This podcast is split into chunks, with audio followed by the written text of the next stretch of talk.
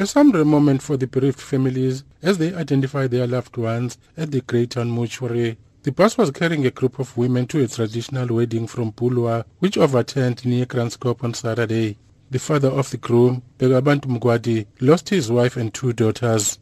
Meanwhile, Pilisiwe Mqadi lost her sister. I was with them. I saw the dress codes, the clothes that they were they dressed, even though the faces were like a bit, but I could see their dresses. So I managed to identify them. I will say we are very upset.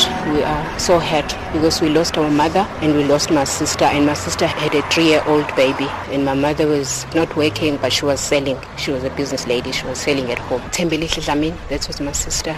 She left a three-year-old baby. KwaZulu-Natal MEC for Transport and Community Liaison, Mxolisi Kaunda, says the driver was driving with an expired driver's license. Kaunda also appealed to motorists to use seat belts and avoid overloading. For now, the case which have been opened is a culpable homicide case, and we have received a preliminary report which indicates that due to the terrain of the road and the road is steep, the brakes failure were as a part of the pressure that the car and the vehicle had when they were approaching the last corner before they landed to the level ground. So therefore, that report is still being investigated, but on the part of the bus, the preliminary report also indicates that the bus was roadworthy, although indications are also indicating that the driver who was driving during the accident is the driver whom his driver's license expired. He was uh, obtained the driver's license in 2009, so he did not renew the driver's license. Families are still to decide whether to opt for a mass memorial service and funeral